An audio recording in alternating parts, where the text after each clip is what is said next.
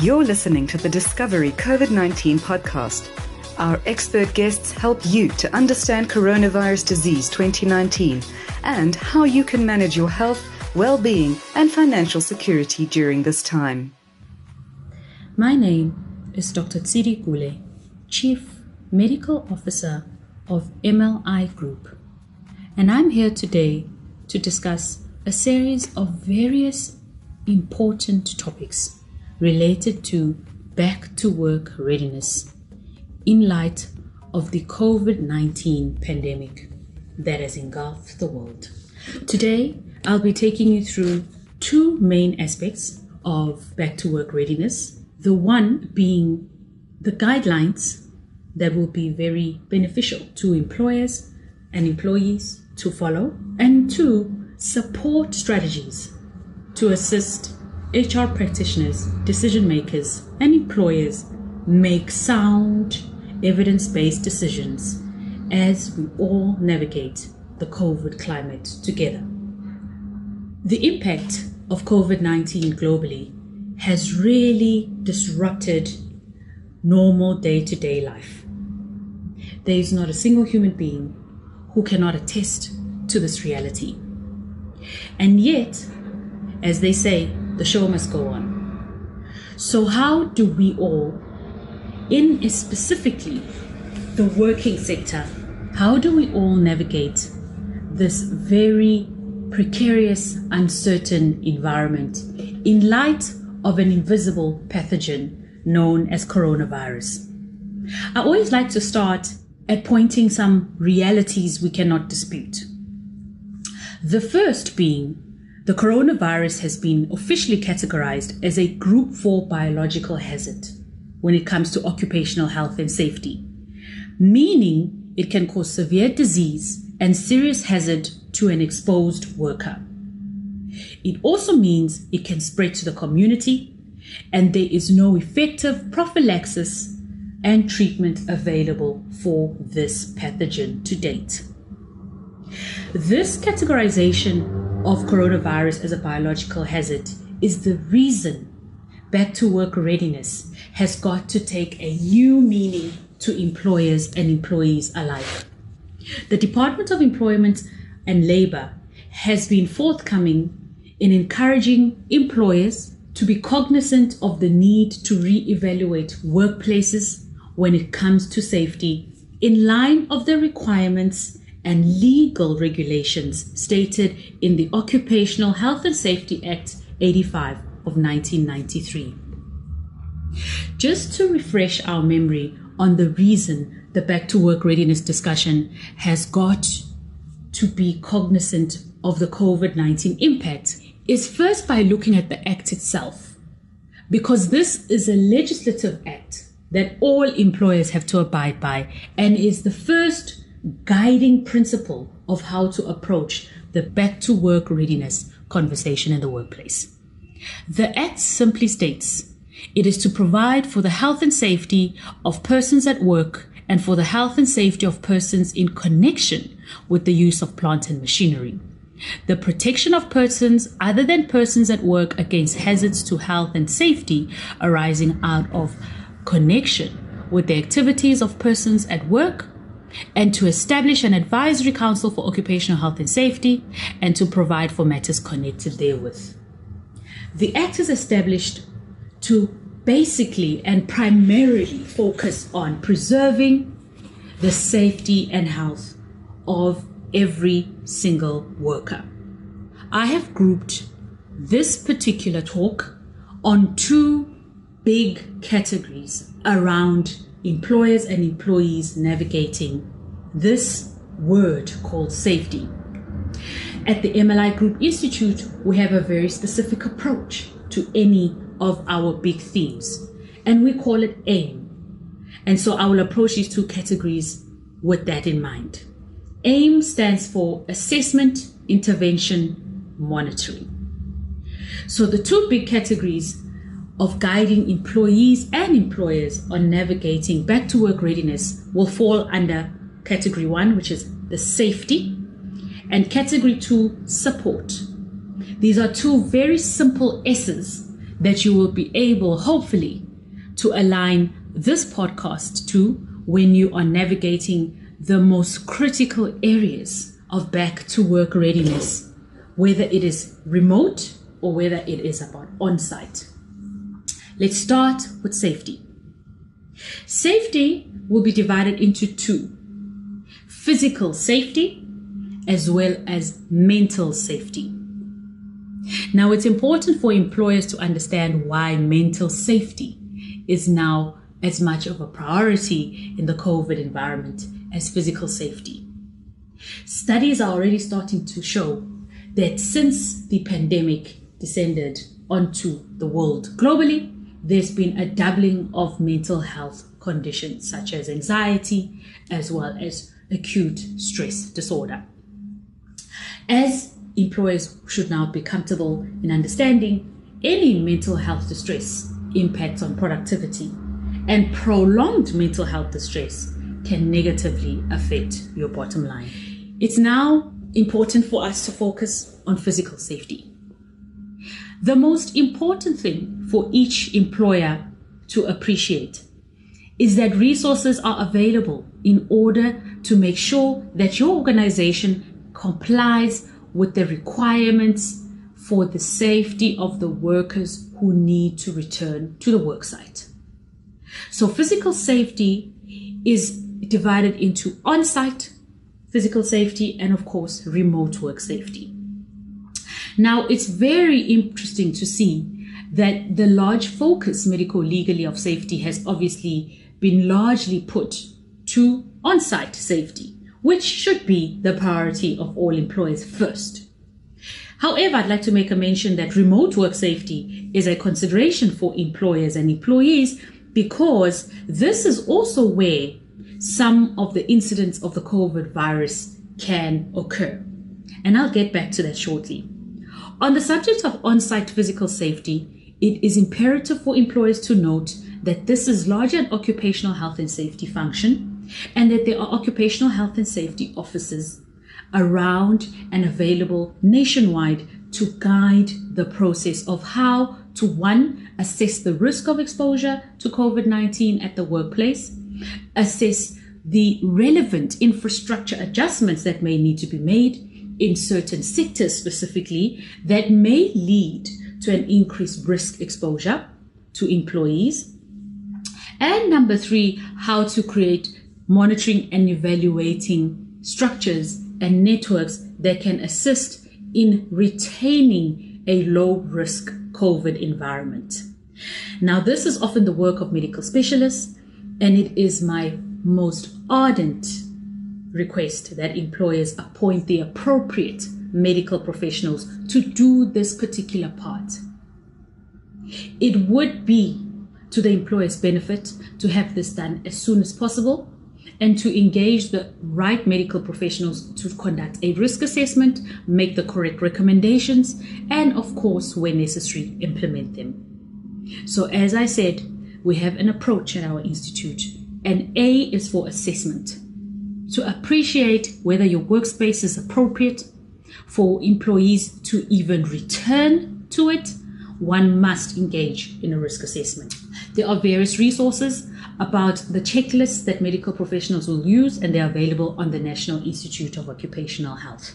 Outside of the risk assessment and the implementations that may arise from that, the other key things that will assist employers to make sure that the physical safety is adhered to comprise the following being cognizant of outbreaks near your districts because most corporate organizations have companies distributed around the country, this is going to be particularly important because COVID is going to be assessed long term and managed long term in pockets of different communities or what we now are calling hotspots.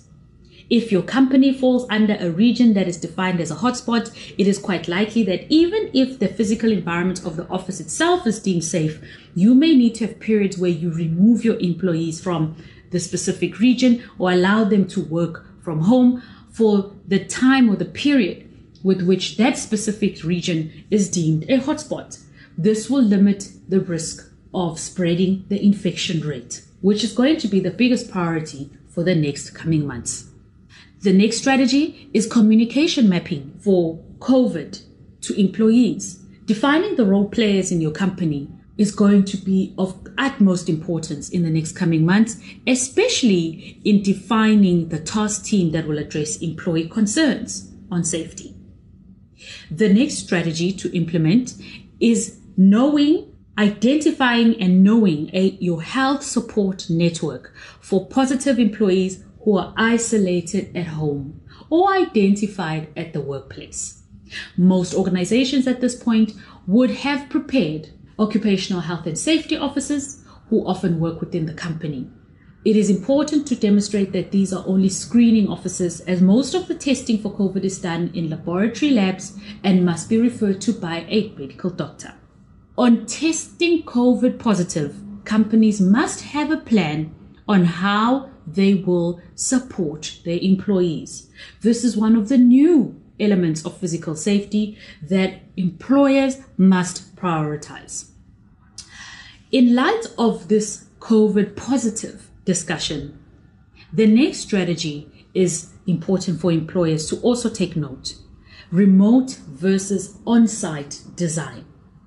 It is going to be a reality for a lot of employers that the need for high risk employees to stay at home is a necessity and should not discriminate those employees from still earning within the same capacity as they did on site.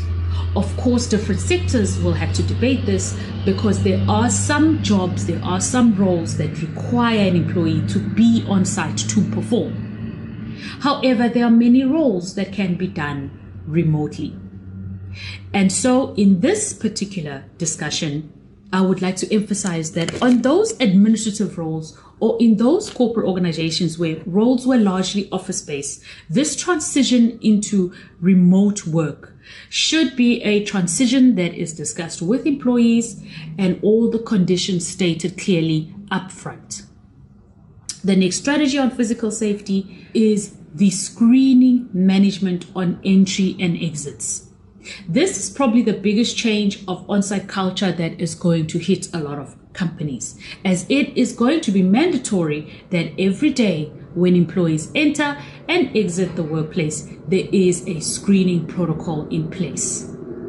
Different medical institutes will offer different strategies of how an employer can screen their visitors and employees and make sure that they are limiting the physical risk of COVID positive individuals coming in and out of the buildings.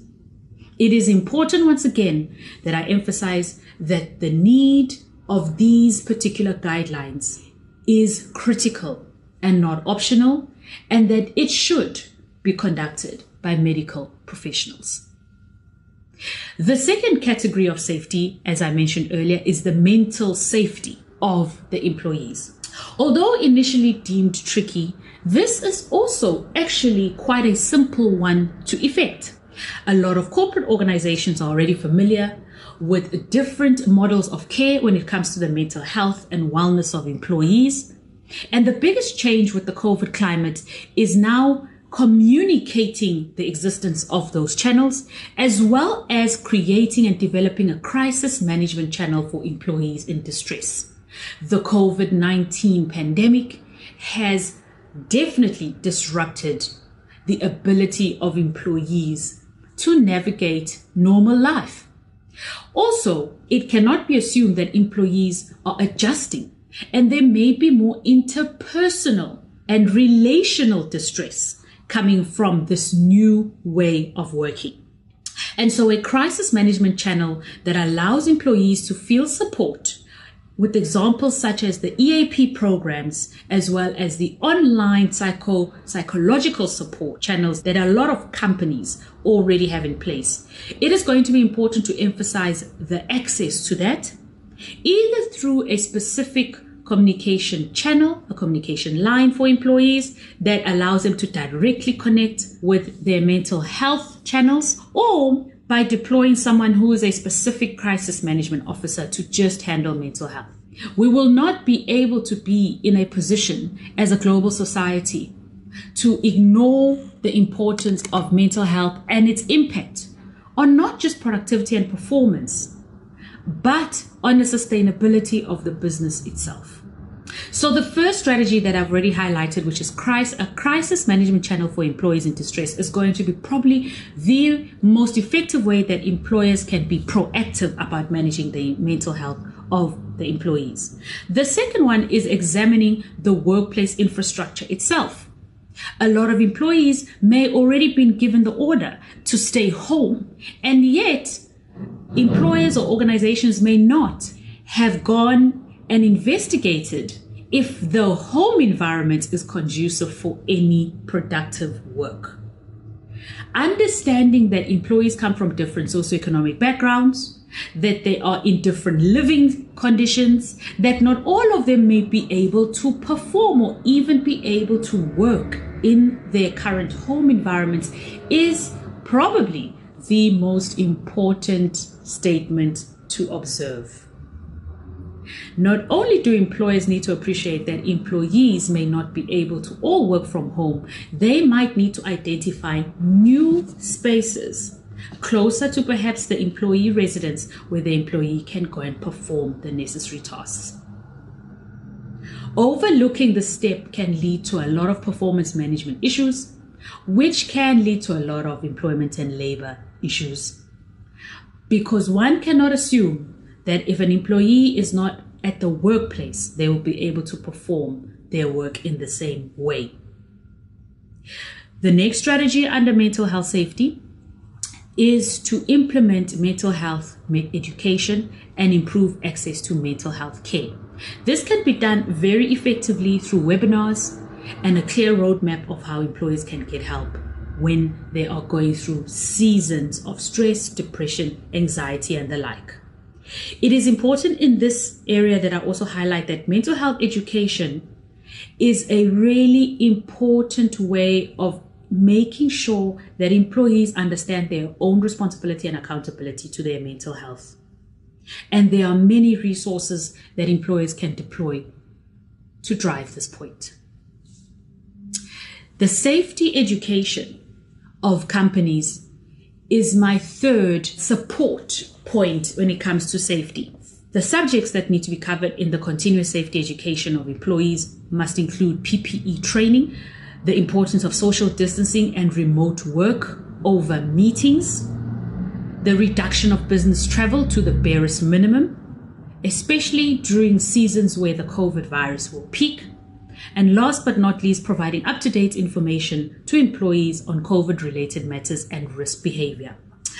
The second category, as mentioned earlier in this podcast, is support. How do companies structure support frameworks while navigating a COVID climate? There are five key points I'd like to make on this. The first being reimagining work culture. For many leaders, work has taken place in a specific environment. And this environment has now been disrupted, and there is uncertainty on how long it is disrupted for. Secondly, there are employees who already present with conditions or criteria that the Department of Health has deemed high risk for contracting the virus. These include having existing chronic conditions. These include conditions where the immune system is compromised. This also includes factors such as age, with employees above 60 being considered high risk as well. This is definitely a point that has necessitated a work culture redesign. And a lot of companies are going to have to move around employees during the time that the COVID pandemic is at its highest. So discussing work culture at Exco, at middle management, with line managers is going to be one of the most important ways we can ensure back to work readiness. And certain factors are going to matter here. How many hours employees are going to spend at the site versus how many hours they can spend at home. Who will replace the skills that is now necessary because of the fact that the employee who previously fulfilled that role is now deemed high risk for COVID 19. The second point on support is navigating communication. Many companies have had existing structures on how they communicate to their employees, and this has probably been made easier because most of the communication is centralized. With employees now working remotely and some of them not having access to even a phone, this communication is going to have to be re engineered. And a lot of companies are going to have to understand that communication is the backbone of performance. And so there must be investment in ensuring that, firstly, every single employee is able to connect with the company, whether it is telephonic, whether it is virtual, whether it is physically. And there must be investment to the employees who are financially disadvantaged in this regard when it comes to data, when it comes to hardware support. Employees are going to have to dig a little deep in their pockets for the high value employees that must have access to this. There must be access to communication. I cannot stress that enough. The third element is companies are going to need to reevaluate performance indicators where necessary. Supporting employees does not mean reducing the level of output that's required. However, it does require an understanding that there is a change that the COVID climate has brought in the employee's ability to reach certain targets. It will do a lot of employers good to look at performance indicators and be able to revise them in the next three months, I would say, of the current COVID environment. The last two are related contract discussions and retrenchment support. Many companies, irrespective of size, are finding themselves in very precarious and unexpected circumstances where they are unable to retain every single member of the company. It is going to be every employer's decision on who stays and goes, however, it must be done legally and ethically correct. Communication and support to employees who may have to be let go is going to be a consideration that not only shows goodwill from the employer, but shows a level of humanity and compassion to the climate disrupting the opportunity and ability for companies to retain all staff.